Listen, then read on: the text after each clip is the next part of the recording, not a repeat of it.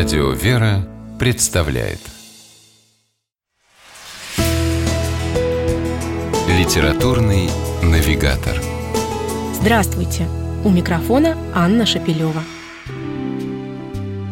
Путешествие само по себе – занятие увлекательное. А когда это путешествие еще и паломническое, если его цель своими глазами увидеть знаменитые на весь мир христианские реликвии и посетить святые места, то оно увлекательно вдвойне. Ну а если обо всем этом еще и интересно написать, получатся путевые заметки. Жанр, который в наше мобильное время, когда можно быстро и с комфортом добраться практически до любой точки земного шара, увы, почти совсем исчез из литературы. А ведь когда-то путевые заметки становились настоящими бестселлерами. И речь не только о знаменитом Радищевском путешествии из Петербурга в Москву, но и о десятках других произведений самых известных русских писателей. К счастью, теперь мы можем найти многие из них под одной обложкой – сборники «От Соловков до Святой Земли» – паломнические очерки русских писателей. В полной мере паломнический дух прочувствовал и сумел передать читателю известный писатель и религиозный философ начала XX века Василий Розанов.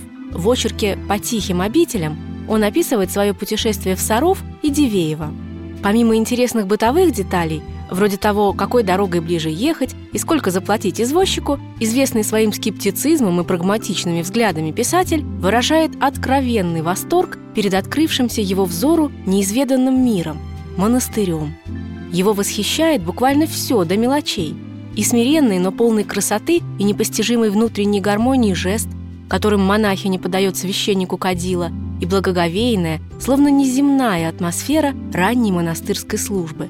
И вообще сам факт существования православного монашества. Глазами другого классика, Ивана Бунина, мы видим Иудею в одноименном очерке – который тоже включен в книгу «От Соловков до Святой Земли. Паломнические очерки русских писателей». В свойственной ему поэтично-величественной манере Бунин восхитительно рисует лиловое марево над Иерусалимом, выпуклые зубчатые стены старого города, сияющий в закатных лучах купол храма гроба Господня. И вот уже читатель вспоминает, что в Святую Землю нынче виза не нужна, и набирает в Яндексе «Поехать в Израиль». Что и говорить, книга вдохновляет на паломничество, которое, кстати, можно совершить даже на отдыхе. К примеру, в Турции, расположенной, как известно, на территории Древней Византии, находится гробница святого Николая Чудотворца. Так что, когда будете собирать чемоданы, не забудьте взять с собой книгу «От Соловков до Святой Земли. Паломнические очерки русских писателей». С вами была программа «Литературный навигатор» и ее ведущая Анна Шепелева. Держитесь правильного литературного курса.